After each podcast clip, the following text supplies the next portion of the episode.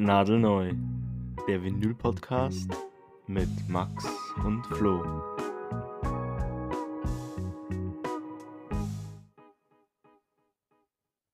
Eine neue Folge mit mal wieder einem neuen Game zum Start. Ein Game, was wahrscheinlich viele Leute, die sich vielleicht mit Musik und Musikpodcast beschäftigen, vielleicht schon kennen. Und zwar Blind Album Ranking. Ich erkläre das Prinzip trotzdem bloß ganz kurz. Ich werde jetzt Flo fünf Alben. Hallo? Hi, der Reihe nach nennen.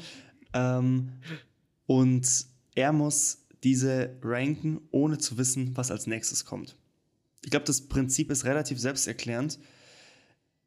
Ich starte mal, ich habe das Ganze jetzt im Deutschrap-Bereich angesetzt. Okay, also fünf Alben aus dem Deutschrap. Ja, das hast du gerade gesagt, aber ja. Genau, okay. Okay. Kann ich mir irgendwo hier so eine, vielleicht schreibe ich mir das mit, dann weiß ich schon, was ich, was ich besetzt habe. Das ist, glaube ich, immer das größte Problem, dass man danach nicht mehr weiß, äh, was man schon für Spots besetzt hat und welche noch nicht. Okay, du kannst aber Okay. gerne mal anfangen. Also. Spot Nummer 1 ist Glas von Nina Chuba. Das ist ja, das ist ja bodenlos. Ist wirklich eine bodenlose Aktion hier. Ha, also, ich finde das Album wirklich sehr gut. Ob man es jetzt halt komplett als Deutschrap-Album äh, bezeichnen kann, ist ja sehr fragwürdig. Das stimmt. Ähm, ich habe es tatsächlich in meiner Top 5 ähm, Alben des Jahres so gehabt. Ähm, ja, also ich gehe aber trotzdem, einfach weil eventuell nur richtige Banger kämmern und halt auch mehr im Deutsch-Rap-Kontext, gehe ich auf Nummer 4. Okay. Ist, glaube ich, ein solider Start. Ich, ich, ich glaube, da war die auch in meiner, in meiner ähm, Album, also Top, Top-Liste für dieses Jahr. Okay. Dann Album Nummer 2. In meiner Blüte von Shindy. Ja, er, er, er will richtig plain. Er will richtig plain. Der wird, der, er, er hasselt so diese frischen Erinnerungen daraus. So, ja, so Kurzalbum, so dies, das. Und dann kommt Klassiker, Klassiker, Klassiker. Es wird wild, es kommen noch ein paar, es kommen noch ein paar gemeine. Das Ding ist, also auf die 1 will ich es auf gar keinen Fall setzen. Ähm, bloß so als Erklärung, was ich gerade überhaupt überlege. Ich überlege gerade, ob ich es auf 2 oder 3 setze. Weil wenn natürlich jetzt zwei Classics kommen, ähm, dann wäre das auf jeden Fall ja doch etwas zu hoch platziert, den Aal. Also ich muss sagen, ich finde immer der Blüte sehr gut. Aber ähm, ja, es ist nicht so, keine Ahnung, von den 16 Songs, glaube ich, die drauf sind, würde ich sagen, finde ich 8 sehr stark. Ein paar unglaublich stark und den Rest halt eben, naja. Hm. Schwierig. Es ist sehr schwierig, muss ich sagen. Ich gehe trotzdem mit 2. Okay. Hätte ich wahrscheinlich an deiner Stelle auch so ungefähr gepickt. Oh, okay. Machen wir weiter mit einem weiteren Banger. Und zwar Nimmerland von Rin.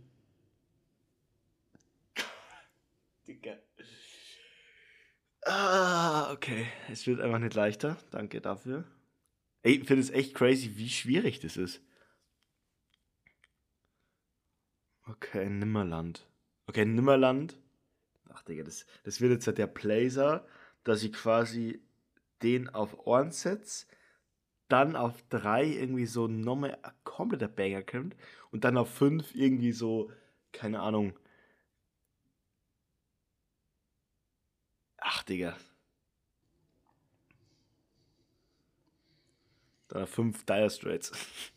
Also ich wollte eigentlich zuerst Kleinstadt machen, statt Nimmerland, damit es ein bisschen, bisschen fairer vielleicht ist. Aber nach deinen Worten vor der Aufnahme, dass du eine richtige Bangerliste vorbereitet hast, dachte ich mir, ich tausche Kleinstadt nochmal Oh, aus. scheiße.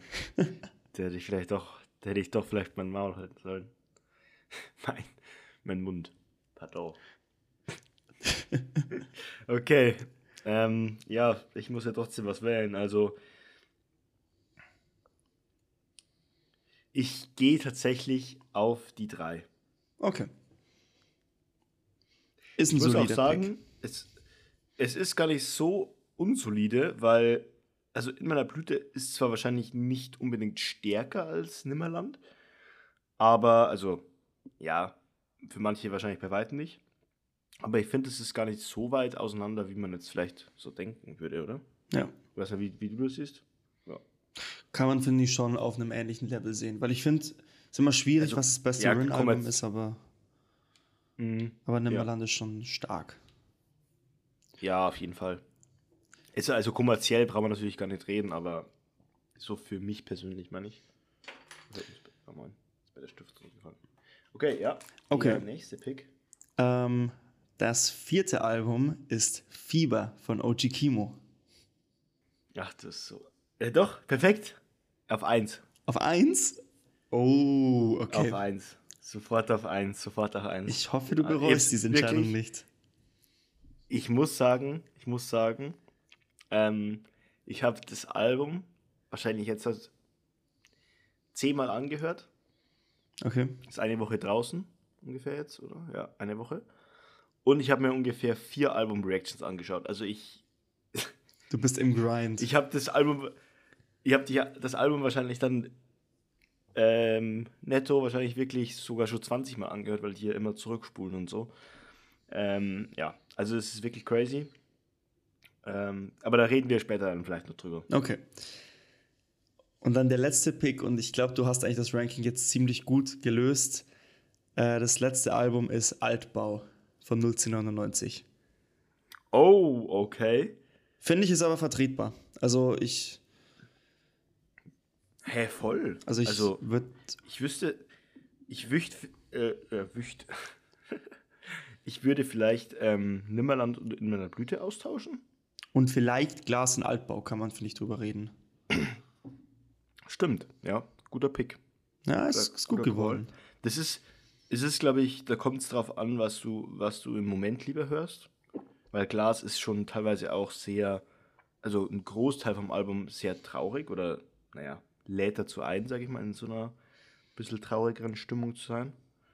Ah ja, voll, hä, voll solide. Also vor allem für mich stark. persönlich. Krass, okay. Dann, ähm, ja, dann würde ich einfach mal zu meinem übergehen. Genau. Muss ich ganz kurz. Ähm, also ich habe mir da Künstler rausgesucht, die ich würde mal sagen, also die sind international, Okay. international. Also die können aus jedem Land sein. Ähm, sage ich jetzt bloß, weil es einfach zwei Länder sind. ähm, aber ähm, die sind, also ich würde nicht sagen, dass sie unbedingt in der gleichen Musikrichtung zu Hause sind, ähm, aber vom, also sie werden wahrscheinlich so, sie sind jetzt nicht im harten Rap drin, ähm, manche dann eher so im Pop-Genre, aber ich sag mal so, man könnte die Verbindung aufbauen, vielleicht bis auf einen. Und ja, Okay. dann schauen wir mal. Ich bin bloß. Ah, da, okay. Ich bin bloß unentschlossen, wie ich die, ähm, ja, die Liste herunterbreche. Aber ich denke, ich fange mal an mit Post Malone. Post. Ach, komm. Alter, das ist schon wieder so ein. Ist lustig, weil ich jetzt eigentlich die letzten Tage wieder vermehrt Post Malone gehört habe und ich muss sagen, ich bin kurz, kurzer, kurzer Exkurs. Ähm, ich muss sagen, ich bin tatsächlich gerade sehr Ja. begeistert von dem neuesten Album, Austin, muss ich sagen. Auch wenn, Echt? Okay. auch wenn man eigentlich oft irgendwie meint, es ist ein bisschen anders vom Stil und so. Es hat mir bis jetzt, alles, was ich bis jetzt davon gehört habe, ziemlich gut gefallen.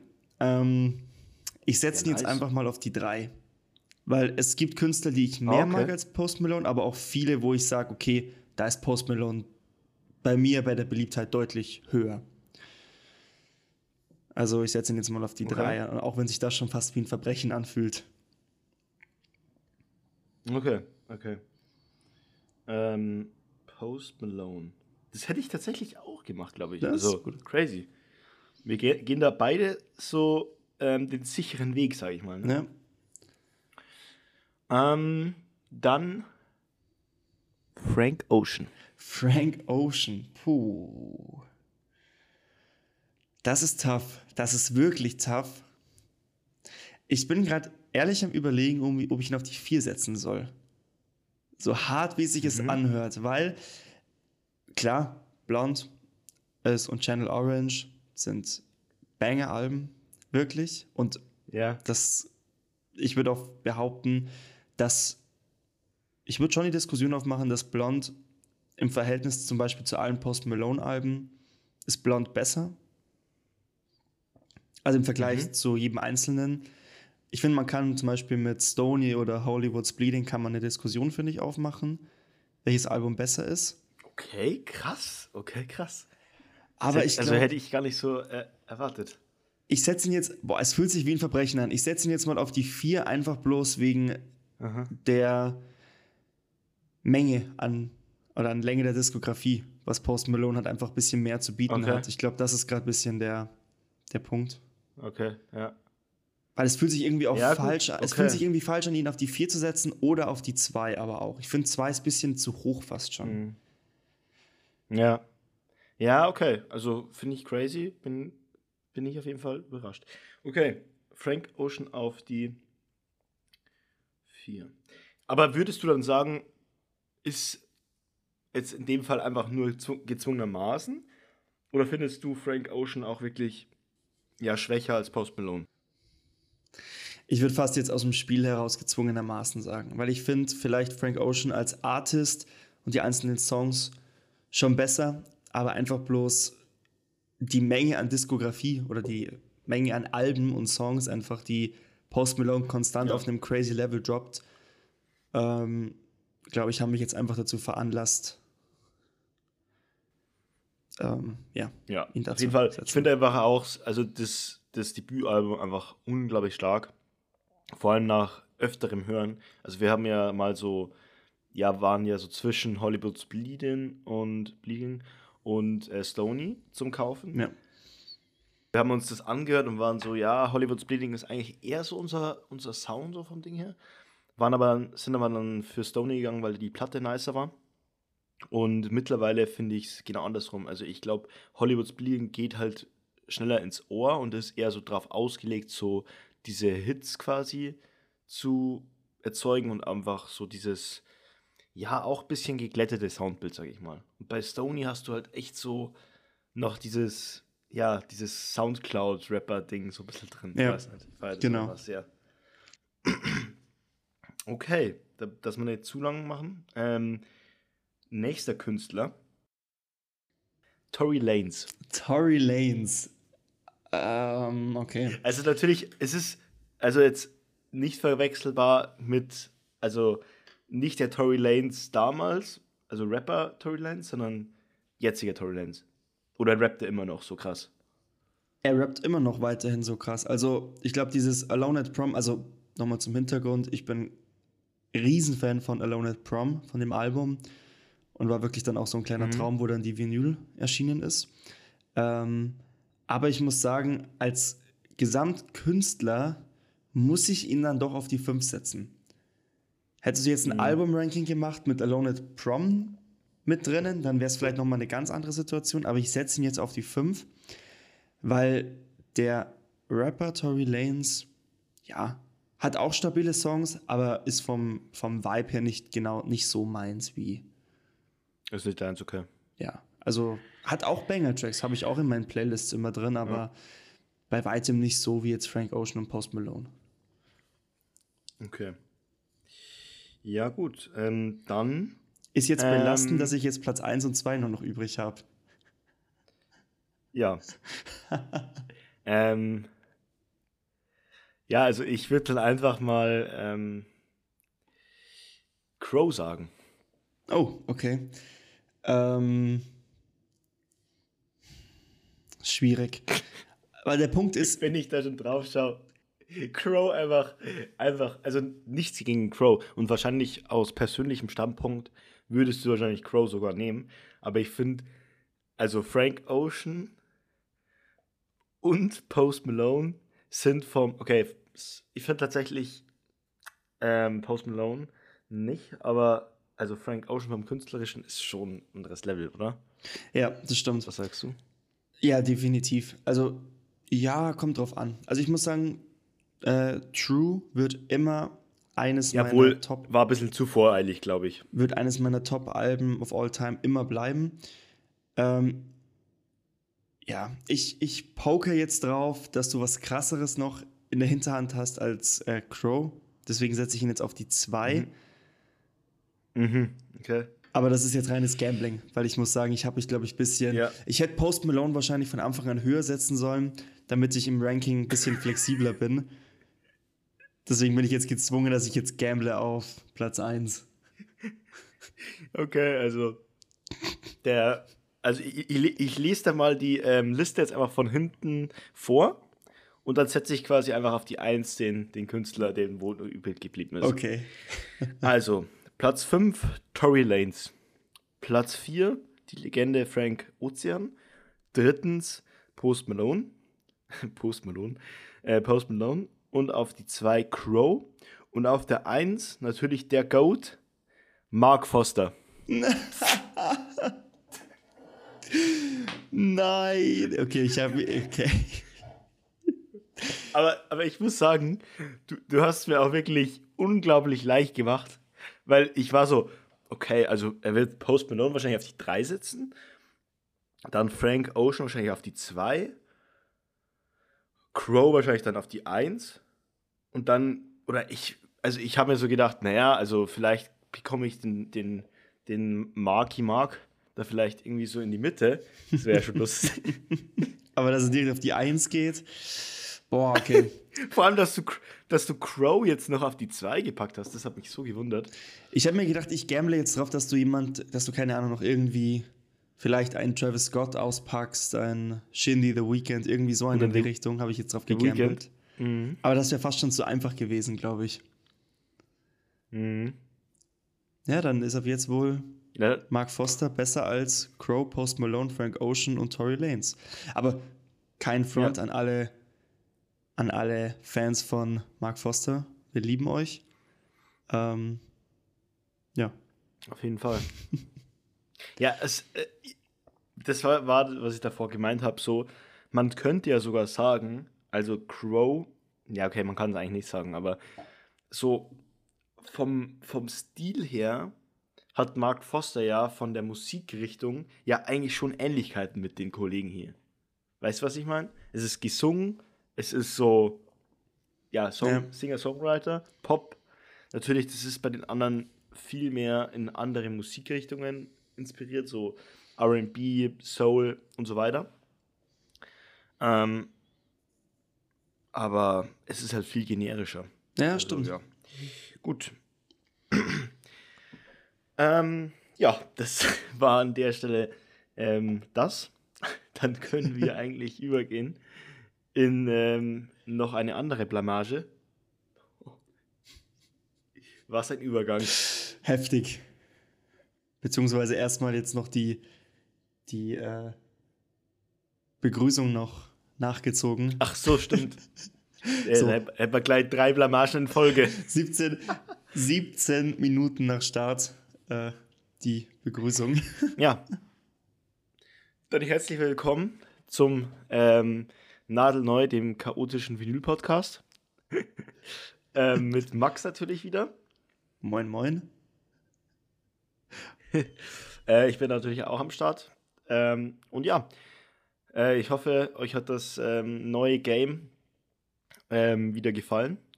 Äh, wir schauen, dass wir da immer so ein bisschen Abwechslung reinbekommen. Ihr könnt auch gern in dieser, ich glaube, es gibt auf Spotify so eine Fragefunktion, ne? Genau. ähm, Games reinschreiben, wenn ihr da irgendwas seht auf äh, verschiedensten Plattformen. Und ja, heute reden wir über ähm, Genetik. Wir haben, glaube ich, noch nicht so viel im Podcast über Genetik geredet. Nee. Es ist eine Deutschrap-Group ähm, aus zwei Personen.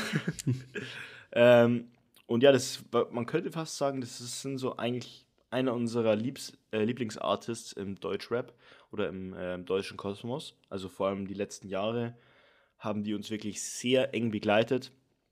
Ähm, und ja, ähm, die haben ein neues Album rausgebracht. Äh, Sacrifice nennt sich das. Und wir haben uns das auf Platte bestellt. Es ist leider immer noch nicht angekommen, obwohl das Album seit fast äh, ja, drei Wochen, vier Wochen draußen ist. Ja. Also wir können leider über die Platte noch nichts sagen. Wollten wir gerne, aber ist leider immer noch nicht möglich gewesen. Ähm, und wir wollen über äh, DNA reden. Genau. Ähm, ich würde sagen, vielleicht starten wir erstmal mit Sacrifice, oder? Damit wir danach zum eher in Anführungsstrichen positiven Teil übergehen können. Ich, ich glaube, an den ersten Kommentaren von, von uns kann man sich schon die Meinung ein bisschen vorstellen. Ähm, ich würde mal ganz kurz zusammenfassen. Also, es ist ein Album, was ziemlich stark auf Drill ausgelegt ist.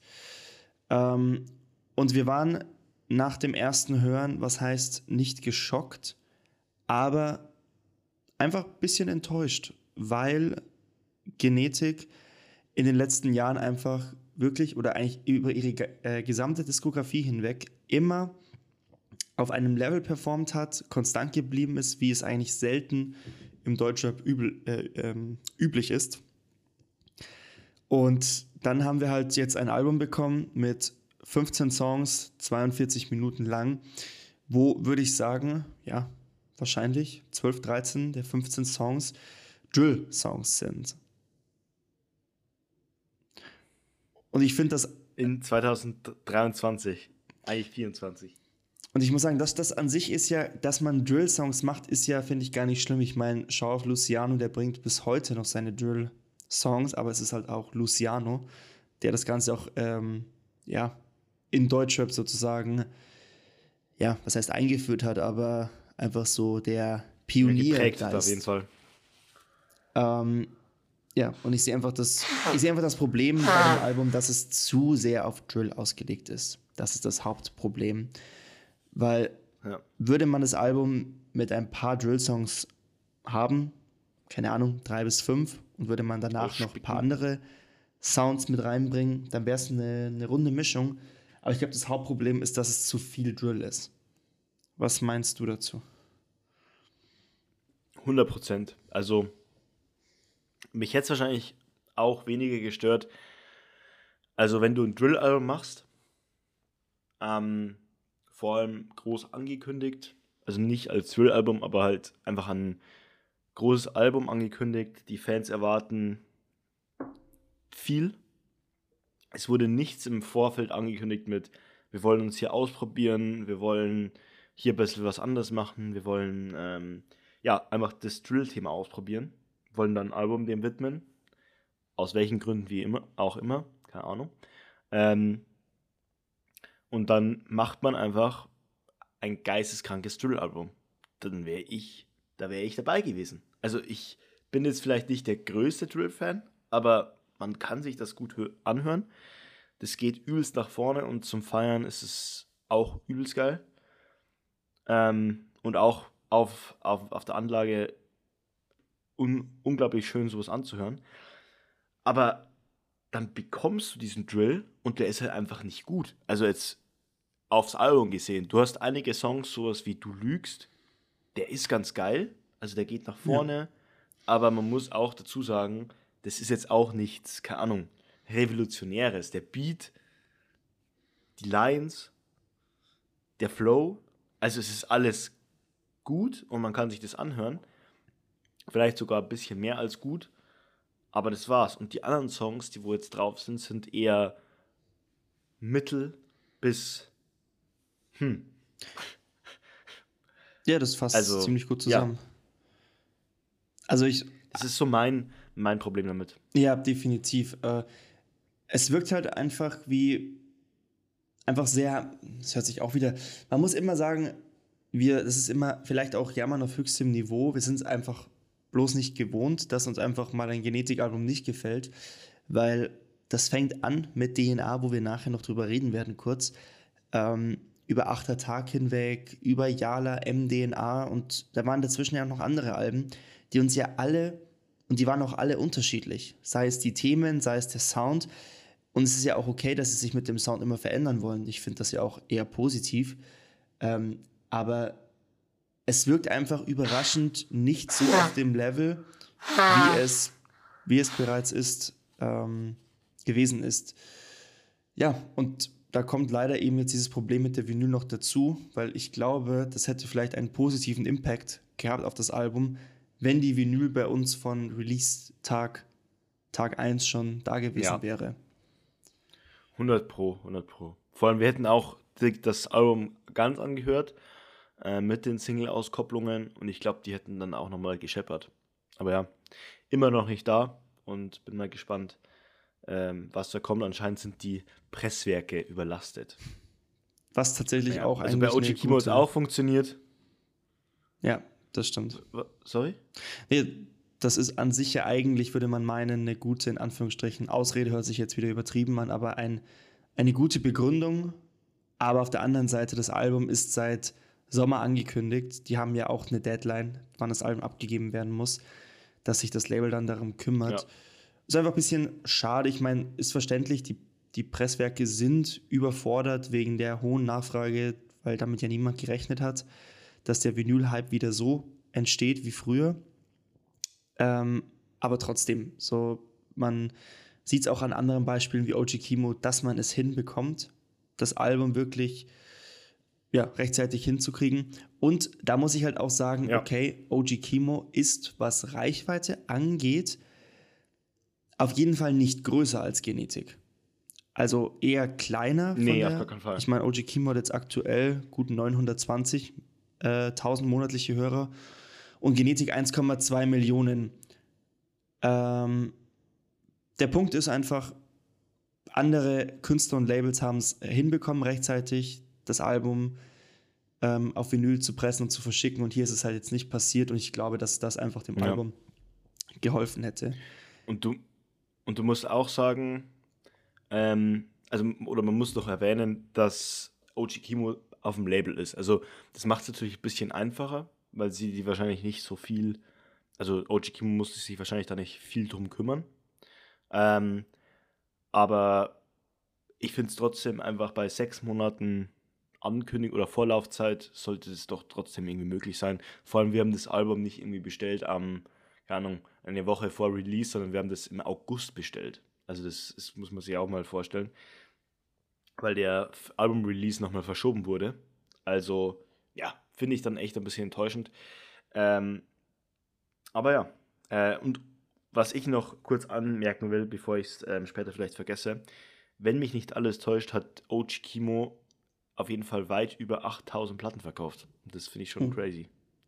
Okay, ja, crazy. Diese, er hat, glaube ich, er hat ähm, drei Special Vinyls rausgebracht. Die waren alle auf 2000 reduziert. Äh, limitiert. reduziert. Auf 2000 limitiert. Und die sind alle ausverkauft. Soweit ich das auf, der, auf den Webseiten gesehen habe. Ähm, und ja, also finde ich echt crazy, weil du vorhin gesagt hast, ähm, geringere Reichweite. Bin ich eigentlich auch so der Meinung gewesen, aber das Album hat echt Momentum aufgenommen. Naja, aber das soll jetzt, äh, jetzt nicht das Thema sein. Ähm, vielleicht eine Frage noch, was würde, weil wir haben auch schon drüber geredet, ob wir die Platte äh, zurückschicken, eventuell, weil es einfach so gar nicht unser Sound ist und wir die vielleicht gar nicht anhören würden, die Platte.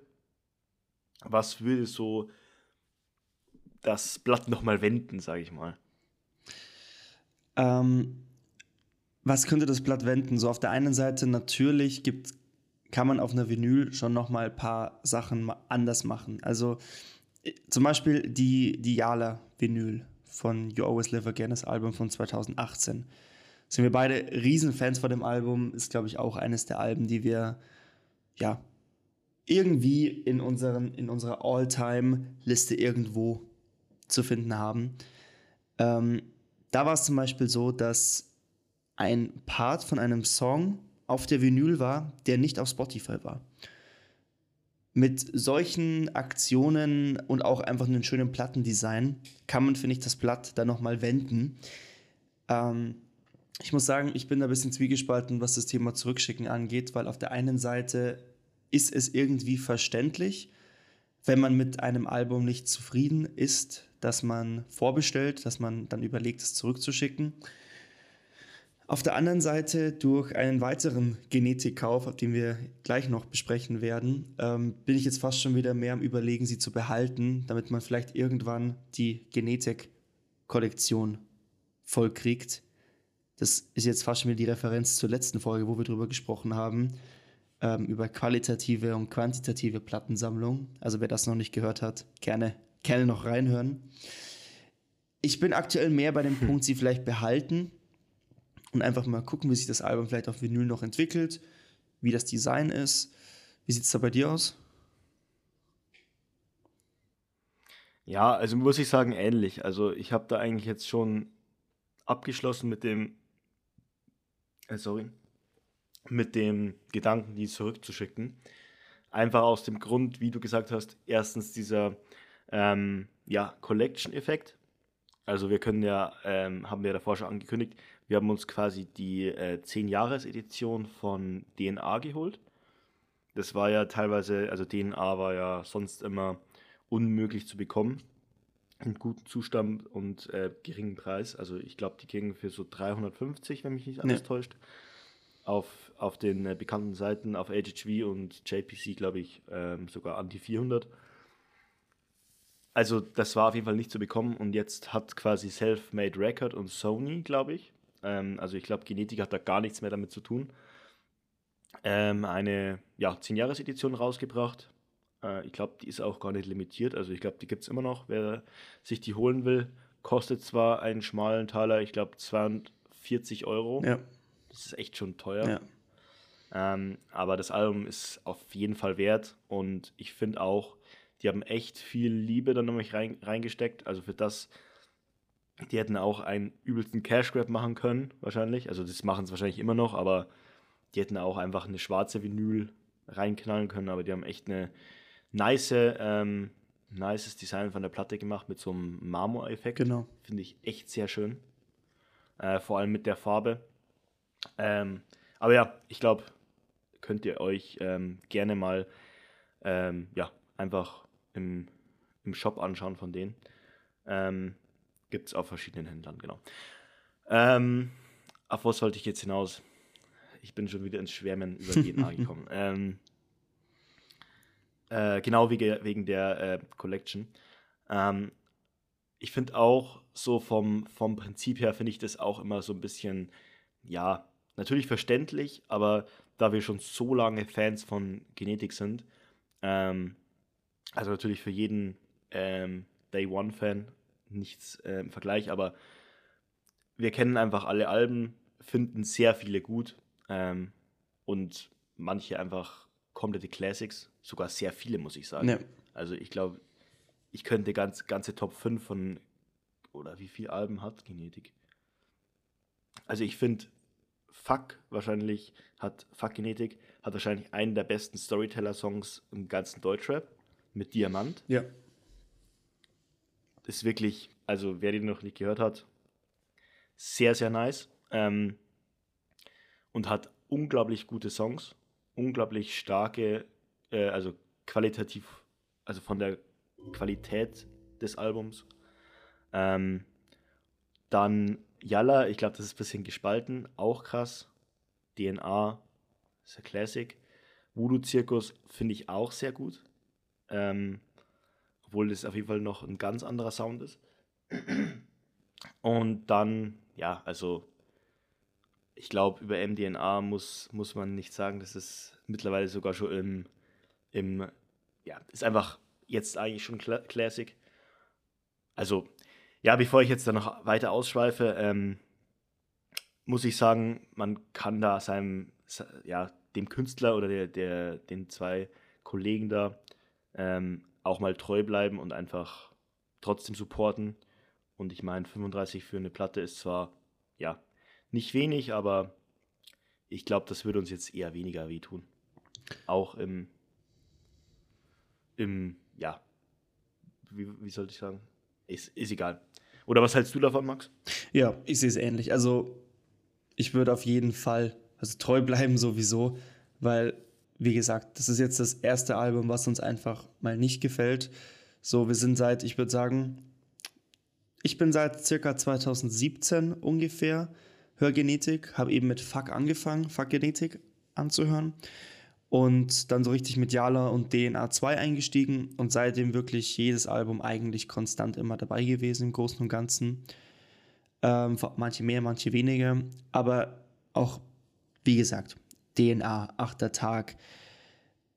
Es sind einfach Classics und diese Konstanz, die sich durch Genetik durchzieht. Ich fand, wir haben ein bisschen, wir haben jetzt schon sehr negativ auch darüber geredet, über das Album, aber die Künstler, das sind wirklich Genies, was Musik angeht. Sei es ähm, Sick, der Produzent, und Caruso Kappa bei, bei, den, bei den Lyrics. Das sind, das ist ein Duo, das gibt es nur einmal in Deutschrap und einfach, einfach als Paradebeispiel, sie haben das Album Yala zusammen mit Mike Dean produziert. Und Mike Dean hat, ähm, war der, ja, ich würde jetzt nicht sagen Tour-DJ, aber ähm, der war bei The, The Weekend äh, Welttour, war er für die technisch-musikalische Abstimmung zuständig.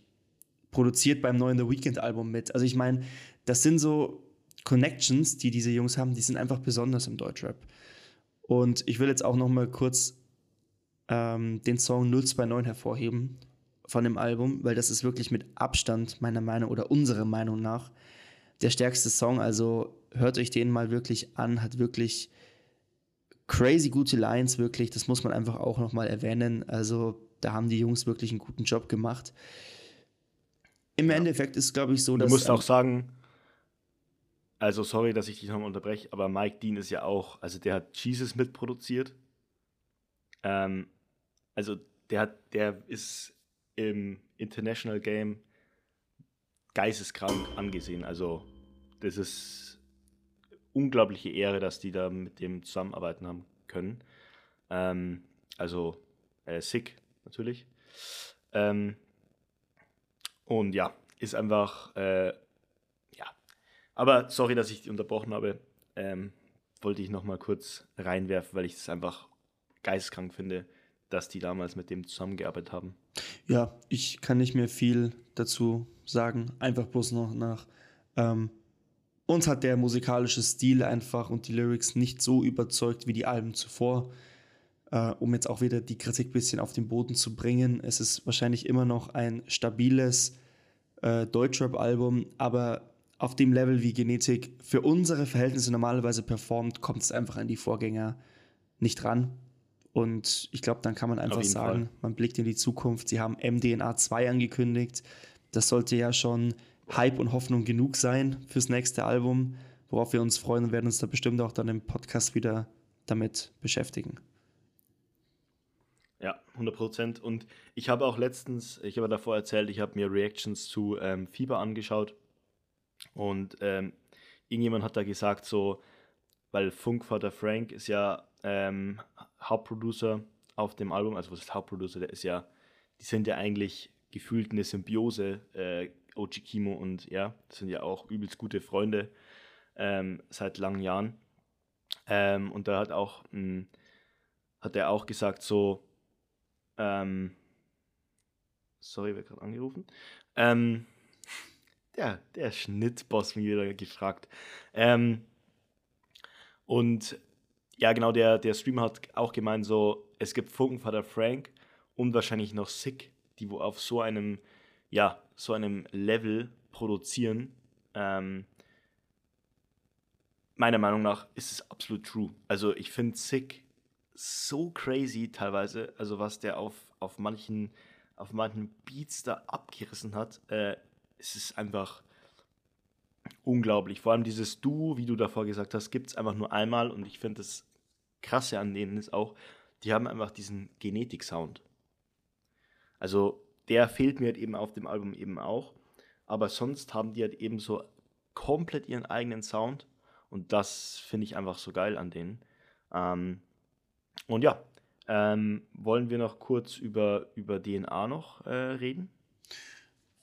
Also ich können wir kurz noch machen. Ich habe gar nicht mehr so viel dazu zu sagen. Ich war absolut hyped, wo du mir geschrieben hast, dass ein, ja, in Anführungsstrichen Restock Re-Release ansteht. Ähm, mit den, ich glaube, vier Bonustracks noch dazu, auch auf der Vinyl obendrauf. Das hat mich auch sehr gefreut. Und wie gesagt, also es ist einfach wirklich schön gemacht. Ähm, die ganze Vinyl mit diesem Marmor-Look von der Vinyl. Also kann man wirklich nur empfehlen, wenn man einen Deutschrap Classic für seine Sammlung haben will. Dann macht man da auf jeden Fall nichts falsch. Ähm, musikalisch ja. ist, glaube ich, das Album großteils bekannt, oder? Ja, auf jeden Fall. Und ich finde auch, ähm, ja, ich glaube, du hast eigentlich schon alles gesagt, was noch offen war. ja, ähm, dann, wir haben ja noch ein bisschen Zeit. Ähm, ja, am 5. Januar, das kann, kann nur einer, am 5. Januar Album droppen. Ähm, nicht Album, Mixtape. Und zwar OG Kimo. Ähm, man muss dazu sagen, ähm, ich bin tatsächlich erst mit diesem Album, ähm, ja, mit OG Kimo wirklich vertraut geworden. Also für jeden OG Kimo-Fan ähm, der ersten Stunde, was natürlich auch gut möglich ist. Der, den, der ist ja noch gar nicht so lange im Deutschrap-Kosmos unterwegs. Ähm, vielleicht ein bisschen Entwarnung. Also alles, was ich sage, ich habe mir äh, Sculpt noch nicht angehört. Ich habe mir Geist noch nicht angehört. Ähm, also, und Neptun auch noch nicht, sondern nur äh, Mann beißt Hund und jetzt Fieber. Äh, ich habe natürlich schon davor sehr viel über Olchi Kimo gehört. Äh, habe mir immer so gedacht, okay, ja, cool. Aber wie es manchmal so ist, ist man dann einfach in seiner Bubble und hört dann einfach mal nicht rein. Äh, was auf jeden Fall ein Fehler war. Äh, ich bin jetzt komplett chimofiziert. Ähm, und die, die OG Kimo äh, Fan-Community ist auch sehr, äh, ja, sehr extremistisch angelegt. Habe ich auf jeden Fall schon mitbekommen. Was ich aber sehr sympathisch finde irgendwie. Ähm, also ich finde es immer ziemlich geil, wenn man so, wenn die Fan-Community so, ja, also ich glaube, man könnte es jetzt nicht vergleichen mit, mit anderen Künstlern. Ich finde, es gibt auch so negative Beispiele. Ähm, ich weiß nicht, so kennst so Playboy Cardi, diese Richtung. Ähm, das finde ich dann schon wieder ein bisschen zu extrem, aber ähm, ich glaube, du weißt, was ich meine. Ja. Ähm, und ja, der hat ein Album, äh, Mixtape gedroppt, Fieber. Ähm, du hast es noch gar nicht angehört, oder? Nee, nicht wirklich. Also ich habe bloß zwei, drei Songs mhm. gehört, die Singles ähm, und das Feature mit Rin. Aber abgesehen davon noch relativ wenig.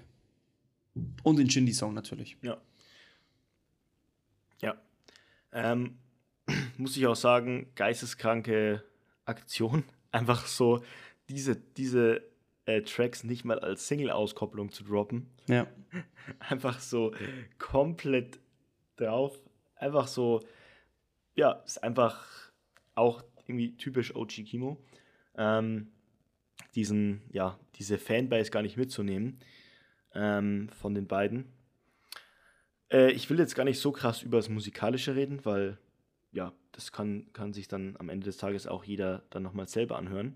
Äh, vor allem, wenn du das noch gar nicht gehört hast, ja. dann wird das eher ein Monolog.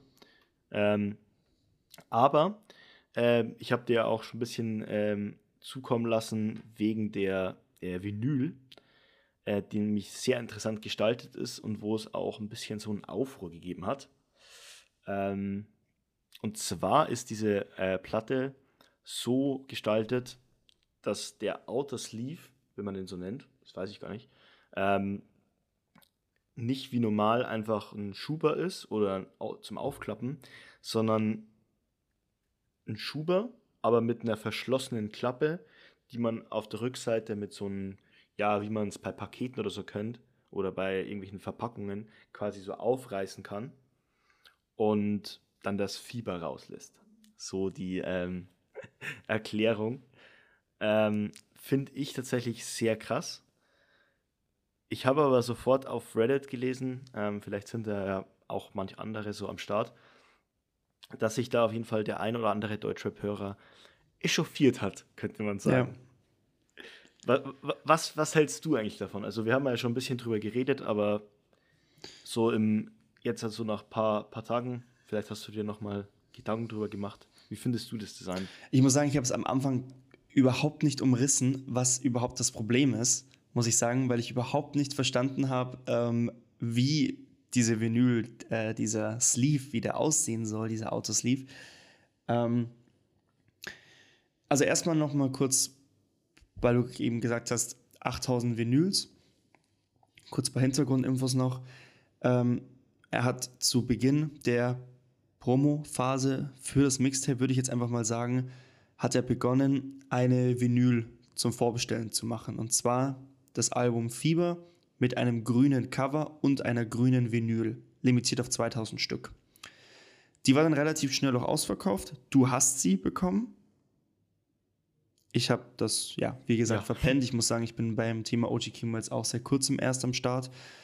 Ähm, dann gab es noch eine zweite und dritte Auflage mit einem roten Cover und einem blauen Cover. Ich habe mir jetzt das blaue Cover vorbestellt, ist auch schon angekommen, hatte aber noch nicht die Möglichkeit, es auszupacken oder entgegenzunehmen. Da ist es immer mit einer schwarzen Vinyl und wieder limitiert auf 2000 Stück. Und jetzt gibt es noch das ganz normale Cover, das man auch auf Spotify findet, mit schwarzem Cover, schwarze Vinyl. Einfach die Standard-Version, die es wahrscheinlich auch am längsten und am häufigsten geben wird. Vielleicht tendenziell auch immer mal wieder nachproduziert wird, je nachdem, wie der Bedarf ist. Erstmal das muss ich sagen, fand ich super cool, dass du sagst, okay, du bringst dein Album auf vier verschiedene Cover äh, raus, fast schon ein bisschen wie bei Utopia mit Travis Scott, dass man wirklich sich aussuchen kann, was mir am besten gefällt. Also wirklich, und es ist ja auch schwierig gewesen, so abgesehen davon, dass die grüne, das grüne Cover auch eine grüne Vinyl hat, finde ich alle grün, rot, blau, alle sehr stark, äh, was die Cover angeht. Und die Idee dahinter ist einfach schon mal cool. Jetzt zum eigentlichen Problem, dass man eben, ja, die, ja, das Cover fast schon aufreißen muss hinten. Im ersten Moment habe ich mir gedacht, ah, ich weiß nicht, was ich davon halten soll. Ähm, und ich bin ehrlich, ich werde wahrscheinlich auch ein bisschen leiden, wenn ich es das erste Mal oder das eine Mal dann aufreißen werde. Aber ich muss sagen, ich finde es eine coole Idee. Ich mag einfach, wenn Künstler Labels, ähm, die kreativen Köpfe hinter so einem Projekt sich was Neues ausdenken. Sie sagen, okay, wir machen eine Vinyl und wir machen nicht einfach die Standard-Vinyl ähm, in der einfachsten Form, sondern wir überlegen uns wirklich was dabei. Und das muss ich sagen, finde ich sehr cool und das mein Riesenrespekt davor, so ein Projekt dann umzusetzen und zu sagen, wir machen das, weil es würde ja auch einfacher gehen. Und das ist bestimmt auch mit mehr Kosten verbunden. Das muss man ja auch voll, immer sagen. Voll. Also, ja, wie, wie stehst du dazu?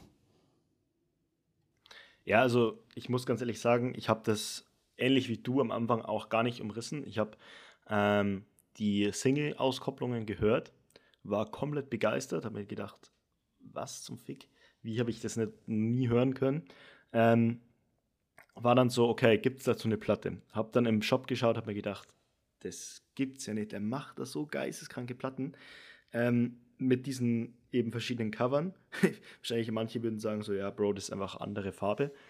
Aber es ist einfach irgendwie immer so als Vinylsammler einfach immer schön zu sehen, dass es da so Auswahlmöglichkeiten gibt und ach, es ist einfach ist einfach äh, sehr angenehm und dann hat es eben diese grüne Vinyl gegeben und ich dachte zuerst, ähm, weil ich natürlich schlau, wie ich bin, äh, nicht die Beschreibung genau durchgelesen habe, dass quasi diese grüne Vinyl und die äh, farbigen einen Stoffsleeve haben, also wie so eine Tasche quasi, wie eine Bag. Ähm, und das soll es ja auch jetzt auch wieder sein. Ähm, aber natürlich ist die aus Karton und eben so zum Aufreißen. Ähm, habe es mir dann aber da noch gar nicht geholt und erst, wo dann, ich glaube, Beaches rausgekommen ist, ich weiß gar nicht. Auf jeden Fall habe ich es mir dann irgendwann Anfang Dezember geholt. Ähm, und war auch ähm, fester Überzeugung, dass es quasi so ein Stoffding ist. Und erst dann paar Wochen vor Album-Release habe ich dann äh, geschnallt, dass es gar nicht so ist. War dann erst so, okay. Aber war, ja gut, verständlich eigentlich. Und ähm, habe mir dann schon so gedacht, okay, das ist echt wild mit diesem ähm, aufreißen, dass man quasi diese Platte dann eigentlich auch beschädigt, ähm, um sie dann zu hören. Und ähm, war dann aber so, okay, ja, wurde so kommuniziert, ist ja nice. Und hab's dann auf jeden Fall lustig gefunden, weil auf Reddit eben im Deutschrap Subreddit so geschrieben wurde, hä, was ist das? Das gibt's ja gar nicht, die ist ja dann kaputt, das sieht ja komplett scheiße aus. so typisch deutsch irgendwie. Ähm, und ja, äh, Chimparata, also das äh, Label von ähm, Kimo, hat dann ähm, sogar in diesem Subreddit darauf geantwortet und einen richtig langen Text drüber geschrieben, den ich echt sehr interessant funde, äh, gefunden habe.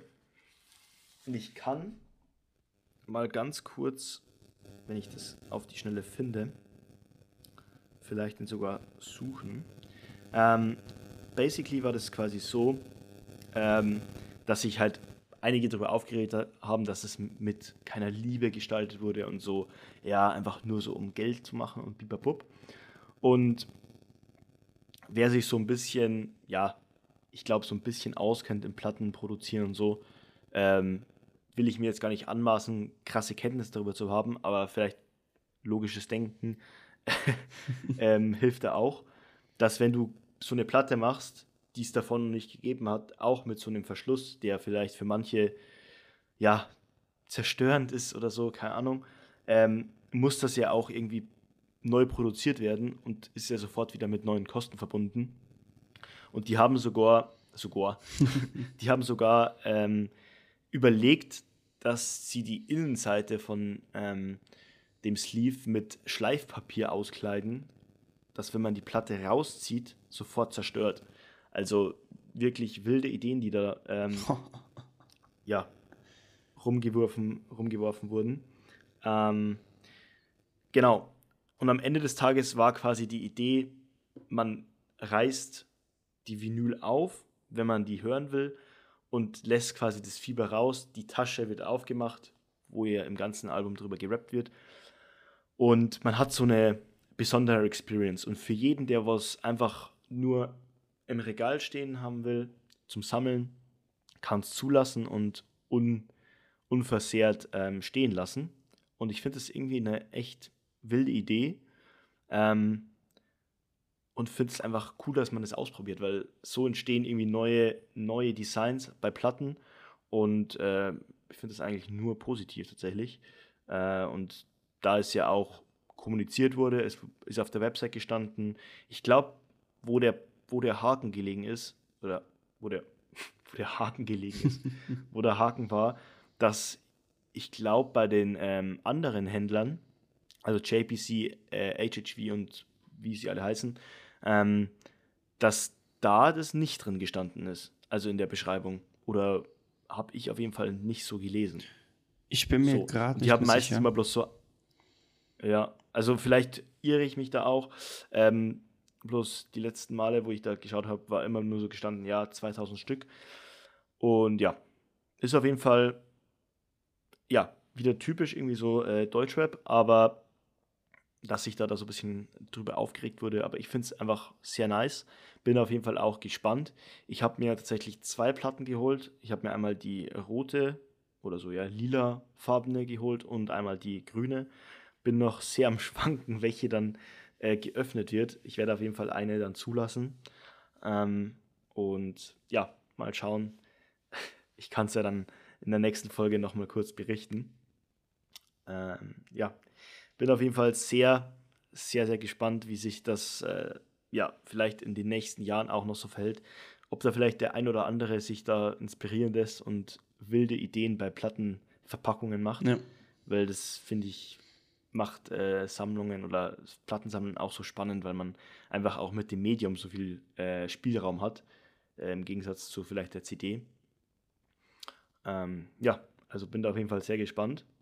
Und ja, einfach nur froh, dass wir beide noch eine ergattern konnten und uns darüber freuen können. Genau.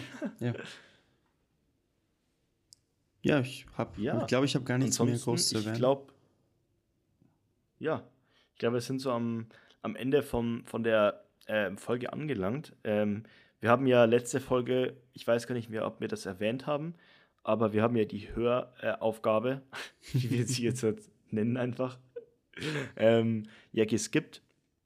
Ähm, aus dem Grund, weil wir die beide, weil wir die Folgen ähm, quasi gleichzeitig aufgenommen haben.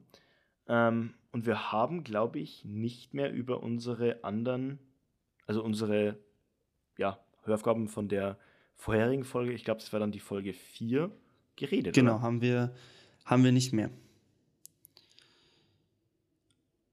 Okay, willst du vielleicht anfangen? Ich fange mal an. Äh, ich hatte von JPEG Mafia Scaring the Hose. Ähm, als zweiter Künstler steht Danny Brown noch mit drin. Ich bin mir jetzt im Nachhinein nicht Ja. so ganz sicher, ist das mehr, ist er mehr als Producer tätig oder auch als Collabo-Album? Oder ist es mehr als Collabo-Album entstanden? Da Das, das ist tatsächlich ein komplettes Collabo-Album. Es ist sehr interessant, dass du fragst, ähm, weil die Stimmlagen von beiden echt, ähm, wenn man sie nicht kennt, so vom, vom Hören, für mich sogar auch teilweise schwierig waren auseinanderzuhalten. Also vielleicht für noch krassere Fans war das gar gar kein Problem, äh, war für mich irgendwie auch teilweise ein Problem. Ähm, und das Interessante ist auch, also es ist ein komplettes Collabo-Album und die haben tatsächlich auf dem Album, ich, ich weiß nicht mehr die genaue Zahl, aber anscheinend irgendwas mit 49, 51 Prozent an Textanteil. okay. Also die sind, das ist einer der, der, der perfekt durchtrenntesten Collabo-Alben, die es wahrscheinlich so gibt, vom, vom ähm, Textanteil oder vom Rap-Anteil besser gesagt. Und ähm, JPEG Mafia ist quasi der Produzent. Also der Ah, produziert okay. alles, mastert alles. Also der ist, ähm, äh, deswegen finde ich den Typen auch so unglaublich geisteskrank, weil der ähm, alles selber macht. Also der hat, der macht kein Mastering, der macht kein ähm, Producing bei jemand anderen, sondern der macht alles selber. Der rappt, produziert und mastert sogar. Also fast wie, wie Kanye West. Ähm, wobei ich glaube, der sogar mastern lässt. Genau. Aber das so zur Info. Okay, ähm, ich muss sagen, ich war sehr confused, wo ich es das erste Mal gehört habe. Ähm, ich habe es angemacht, glaube ich, während, war es während der Autofahrt oder auf dem Weg ins Gym? Ich bin mir nicht mehr sicher. Auf jeden Fall habe ich es angemacht und es geht los mit diesem ersten Song Lean Beef Patty. Ich muss auch generell sagen, die Namen haben mich sehr verwirrt. Ich, ich sehe es gerade noch mal vor mir, die Tracklist. Also, da hast du teilweise Jack Harlow, Combo Meal oder ganz viele verschiedene Namen, wo ich mir echt dachte, woher, woher hat man diese Kreativität, diese Namen sich herzuholen? Ich muss sagen, als Gesamtpaket war es mir auf Dauer ein bisschen zu anstrengend durch diese ganzen Beat-Switches und du hast ja gesagt, dass kein Beat länger als wie viele Sekunden? Waren es 40 Sekunden ging? Ich glaube so. Ja, ich glaube insgesamt so, so 50, 55 Sekunden, aber teilweise ja viel kürzer, wie du ja schon gehört hast wahrscheinlich. Ich mal noch kurz so, so ich würde mal sagen, zwei Highlights mal von mir zumindest hervorheben. Ich fand Lean Beef Patty, der hat mir gut gefallen. Und den zweiten, ich glaube, es war, boah, ich kann ihn nicht aussprechen. Das müsste Track 5 sein. Fantan, Fantanly Tester, glaube ich. Hast der? Ich bin mir gerade nicht sicher. Eine, ja, für Natyltester, ja. Äh, ich glaube, dass das meine zwei Favorites waren. Ich muss auch sagen, es ist schon ein bisschen her, wo ich es gehört habe, aber auf jeden Fall Lean Beef Patty. Ich bin, ich bin reingestartet und dachte im ersten Moment so, okay, was geht jetzt hier ab? Ein komplettes Natyltester. Durcheinander an Sounds. To be honest, ich weiß nicht, ob ich so oft dahin zurückkehren werde, aber ich kann mir gut vorstellen, dass der ein oder andere Track den Eingang in meine Playlists finden wird. Ähm, Mhm. ich glaube, bloß als Gesamtalbum, ähm, muss ich sagen, ist es sehr viel auf einmal gewesen. Ja, also kann ich dir nur zustimmen. Also das erste Mal, wo ich da reingehört habe, habe ich mir gedacht, was zum Fick? habe ich so gedacht, hä, was, was haben die Leute damit? Also es ist wirklich, ich habe mir gedacht, man kann sich das ja gar nicht anhören, weil es so durcheinander ist. Ähm, ich glaube, das ist auch ähnlich so, äh, um so eine ja, Vergleich zu ziehen bei Death Grips ähm, ähnlich. Ähm, ist auch so eine Underground, naja, Underground kann man fast nicht mehr sagen, aber nicht sehr große ähm, äh, nämlich nicht, nicht sehr großes Duo, die ja auch sehr wilde Mucke machen. Ähm, aber was auch bei denen oft gesagt wird, dass wenn man das Album so einmal oder zweimal gehört hat, dass man dann irgendwann quasi dadurch, dass man das Chaos predikten kann, weil man ja weiß, was ungefähr kommt, das dann irgendwann fühlen kann, weil es einfach so, es ist alles so viel, aber es ist auch alles so gut. Also die, die Producer, also das Producing ist, finde ich, geistkrank. Ähm, man, die, die Vocals sind sehr leise manchmal, also man versteht die, versteht die beiden teilweise echt schwierig, ähm, wenn man es vor allem auf schlechten ähm, Kopfhörern oder so hört. Aber ja, ähm, also verstehe ich komplett. Und ich weiß nicht, wie fandest du zum Beispiel, ist es schon ewig her, Orange Juice äh, Jones, das mit diesem äh, mit diesem Sample, wo der Kollege da so singt. Ja, ja, ja. Doch, das fand ich gut. Das hat mir gut gefallen. Also ich muss sagen, ähm, ich bin zu dem Album wahrscheinlich, ich habe das auch wahrscheinlich schon 10, 12 Mal jetzt durchgehört, ähm, weil es auch so angenehm ist, das durchzuhören und nicht nur einzelne Songs. Äh, wenn man in dem Mut ist, dann ja. Aber finde ich sehr interessant, ähm, dass äh, ja, wie, wie dein Eindruck so war, aber ich habe mir das schon fast gedacht, so, dass das auf jeden Fall sehr overwhelming ähm, werden könnte. Das trifft auf den Punkt. Aber bist du, ähm, bist du ähm, überrascht, dass das auf bei vielen Leuten im US auf Platz 1 oder Platz 2 der Rap-Alben des Jahres gelandet ist? Das hat mich schon ein bisschen überrascht. Also es, es ist schon einfach was Besonderes, vielleicht auch deswegen. Aber es hat mich schon auch überrascht, mhm. bin ich ehrlich. Also, dass es vor allem so in Diskussionen ja. mit Utopia oder dem Drake-Album so mit reingeworfen wurde, fand ich, fand ich crazy. Aber freut mich auf jeden Fall. Also, dass auch so experimentellere Projekte mhm. Anklang finden. Ja. Ja, ich glaube, das ist einfach ähm, mittlerweile dadurch, dass so YouTube und ja, generell Social Media ähm, so ein großer, so ein großer Part ist in dem ganzen Musik-Game äh, ähm, und einfach viele Leute, die wohl einfach viel Musik hören, Musik hören und tief im Thema drin sind, ihre Meinung sagen können und dann einfach auch sich Leute quasi so zusammenfinden können, die wo das cool finden und dann auch objektiv sagen können, okay, von der Qualität her und ähm, ja, dass es einfach krass ist. Äh, und geschmacklich, ja, ist es natürlich dann ähm, jedem das Seine, das ist klar. Ähm, aber hat mich auf jeden Fall auch gefreut, dass ähm, das sogar nach den ganzen Monaten, wo es ja, ja heraus ist, immer noch so ja, hochgehalten wird. Aber ja, ähm, ich hatte das Album, wenn mich jetzt nicht alles täuscht, ähm, äh, near, near to Hell, Far from Heaven? Uh, close nein, to Heaven, Far from anders. God. Close to Heaven, Far from God. Okay. Ähm, also ich muss sagen, ich war überrascht von, ähm, von irgendwie dem Sound erstmal irgendwie. Also ich habe irgendwie so mit bisschen was anderem gerechnet. Ich kann ja auch nicht genau sagen, mit was. ähm, aber da wäre jetzt auch wieder die Frage, ähm, die zwei Kollegen rappen die oder performen die auch beide? Oder ist da einer Producer? Oh, das ist eine gute Frage. Das weiß ich tatsächlich nicht. Ich hätte jetzt gemeint, dass beide rappen. Aber das, das ist jetzt. Okay. Das ist jetzt bloß meine Spekulation. Ähm, ja. Ja. Also ich muss auch ganz äh, ehrlich gestehen, ähm, ich habe mir ein paar Notizen noch gemacht, äh, die kann ich gleich noch aufrufen dann. Ähm, aber die Eindrücke sind auf jeden Fall schon ein bisschen länger her und ich habe es mir jetzt tatsächlich auch nicht mehr äh, nochmal angehört. Da bin ich gar nicht mehr dazugekommen. Ähm, ich weiß noch, dass mir äh, das Outro sehr gut gefallen hat. Da ist auch das ähm, äh, Feature Wonder Girl oben. Ja. Und ähm, okay, das, okay, ich muss doch die ähm, die Liste aufrufen, wenn ich es finde. Hm. Aber ich muss auf jeden Fall sagen, ähm, das Album es ist ein Album, oder? Es ist kein Mixtape. Doch, ist schon ein Album, ja. Ja. Ähm, muss ich sagen, war sehr, sehr gut an einem Stück anzuhören. Also es war sehr ähnlich.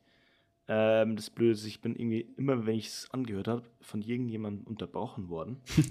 Aus irgendeinem, ja, auf jeden Fall sehr wild. Ähm, hm, okay. Ich finde gerade die Liste leider nicht. Ist ja an sich auch nicht schlimm. Hm. Ähm, ich kann dir mal die Frage bloß stellen: Kannst du dich noch an den Song Happy äh, Belated erinnern? Weil das ist so ziemlich mein Favorite von dem Album. Oh ja. Oh ja. Ich bin jetzt gerade, ich habe mir nochmal ganz kurz durchgesappt. Ähm, ich glaube, den habe ich gesucht, weil ich habe gerade in dieser ähm, oberen Section nach dem Track gesucht, der, der wo für mich so rausgestochen hat. Ähm, also den fand ich auf jeden Fall sehr nice, sehr angenehm. Bisschen kurz, aber gut. Ähm, ist ja normal heutzutage. ähm, ich muss aber sagen, mit einer, den habe ich ein bisschen cringe gefunden. Ich weiß nicht, ich glaube, das war Ziploc. Ich bin mir aber nicht mehr sicher. Okay. Das war so, das war so ein, da waren so Zeilen drin. Also du hast schon teilweise auch manchmal weirde Ja. Zeilen, war auch bei Happy Belated eine Zeile darin, ähm, die ich jetzt gar nicht näher erwähnen will, aber die ist auch schon weird. Also, Ja. Also ich habe da, ich glaube, ich, es war gar nicht so, so Block. Ähm, die waren, ja, 1 to 800, den fand ich auch noch sehr nice. ja.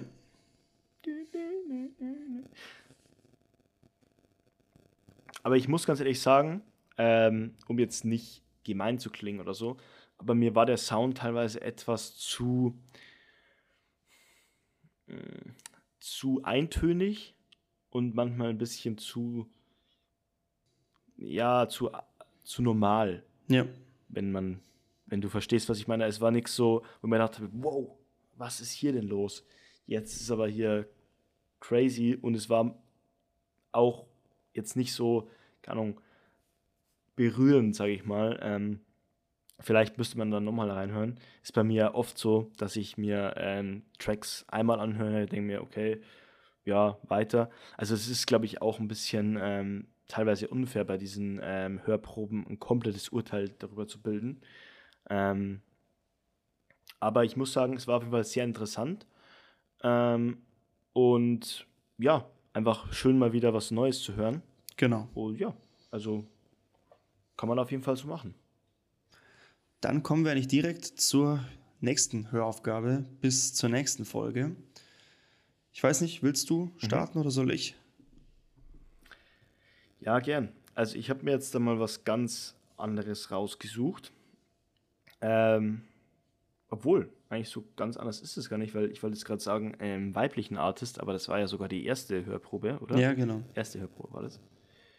Ähm, und zwar ist es auch wieder eine weibliche Künstlerin, sehr bekannt dieses Jahr. Also, die ist auch schon ewig bekannt, aber das Album ist einfach sehr durch die Decke gegangen. Und zwar Red Moon in äh, Venus von Kali Uchis, wenn man das au- ausspricht. Ich hoffe, es stimmt. Ähm, ja, 43 Minuten lang. Ist, ich weiß gar nicht, ob das für irgendwas nominiert ist. Könnte ich mir aber vorstellen. Ähm, das, die Single Moonlight kennst du wahrscheinlich schon. Also der konnte man eigentlich nicht entkommen. Und ja, bin ich mal gespannt, was du davor hältst. Ich habe es nämlich noch gar nicht angehört. Okay. Das muss ich dazu sagen. Ich schicke dich jetzt einfach mal vor, aber ich habe sehr, sehr viel gute Sachen drüber gehört. Und es ist auch in einigen Top 10 Alben oder Top äh, Alben des Jahres gelandet. Also ähm, ja, ich hoffe, ich äh, tue dir jetzt da einen Gefallen und äh, nicht im Gegenteil. Okay. Aber ja, also ich glaube, das wäre auf jeden Fall mal interessant, weil ich glaube, das ist so eine Musikrichtung, da wo wir uns beide nicht unbedingt direkt ein ganzes Album anhören würden. Und ja, Da bin ich, ich, gespannt. vielleicht werde ich einfach das Album auch anhören bis zur nächsten Folge und dann können wir noch so beide drüber reden, weil wir es ja beide noch nicht kennen. Genau. Gut, gut. Was, was hast du für mich? Ich habe ein Album aus den 80er Jahren dieses Mal dabei. Ähm, wir Oh, gehen mal ein okay. bisschen weg von Hip-Hop etc. Und zwar, ich sag's dir, ich habe immer ein Problem, den Namen des Künstlers auszusprechen. Ich hoffe, du kennst ihn Ja, noch same. nicht. Ähm, und zwar Sananda äh, Maitreya. Beziehungsweise Okay. ist früher bekannt gewesen unter Terence Trent D'Arby. Die Namensänderung hat eigentlich einen sehr negativen und tiefen Hintergrund. Ähm, und das Album heißt Introducing the Hardline According to Terence Trent D'Arby. Ich kann es dir auch dann nochmal schicken, weil der Name echt lang ist. Ähm, hat, mir, hat mir mein Dad mal gezeigt, ähm, vor ein paar Monaten. Und ich war seitdem total begeistert. Äh, wir haben es auch auf Vinyl zu Hause, mein Dad. Und bin total begeistert. Hat einen eher ja, entspannteren Vibe. Ähm, ja, ich würde diesen Hintergrund äh, zum, zur Namensänderung würde ich jetzt mal aufschieben auf die nächste Folge, so als kleinen Cliffhanger. Aber hat tatsächlich einen ernsten Grund. Ähm, ähm, genau. Bin gespannt, was du davon hältst. Mir haben da auf jeden Fall einige Songs unfassbar gut gefallen. Ähm, Okay. wie zum Beispiel Sign Your Name, Wishing Well, Dance Little Sister. Das sind zwar leider auch die bekanntesten, deswegen, ja, hört sich jetzt fast schon wieder an wie, ah, der, der hat sich bloß mit den Hits beschäftigt. Aber es ist ein ganz, ist wirklich ein sehr gutes Album, wo ich mal gespannt bin, was du davon hältst. Okay. Ja, sehr interessant. Es gibt sogar eine Remastered-Version aus 2022. Das ist ja perfekt. Ähm, dann werde ich mir das auf jeden Fall geben. Also, ja, mega interessant. Also, das ist auf jeden Fall was, was ich mir nie an, angehört hätte, wahrscheinlich. Ist, ja, Crazy, ist, ist okay. sehr cool. Da bin ich, da bin ich for real gespannt. da bin ich for real gespannt. Okay, nice, Mann. Ja, gut. Dann ähm, sind wir wahrscheinlich am Ende angelangt. Genau. Natürlich die Frage, willst du noch irgendwas ähm, loswerden, Max? Mal wieder die üblichen Disclaimer. Ähm, wir hoffen, es hat euch gefallen. Ähm, wenn ihr mehr Informationen zum Podcast wollt, dann schaut gerne auf Instagram vorbei, nadelneu.podcast. Da gibt es immer mal wieder ein paar Posts über verschiedene Artists und natürlich auch neueste Informationen, wenn der Podcast released wird, wenn es neue Informationen zu irgendwelchen Künstlern gibt, dann schaut da gerne vorbei, lasst ein Lasst einen Follower da und ansonsten bewertet uns gerne, wo ihr auch immer hört, auf Spotify. Gerne mit fünf Sterne, wenn ihr wollt. Wenn nicht, dann, dann nicht.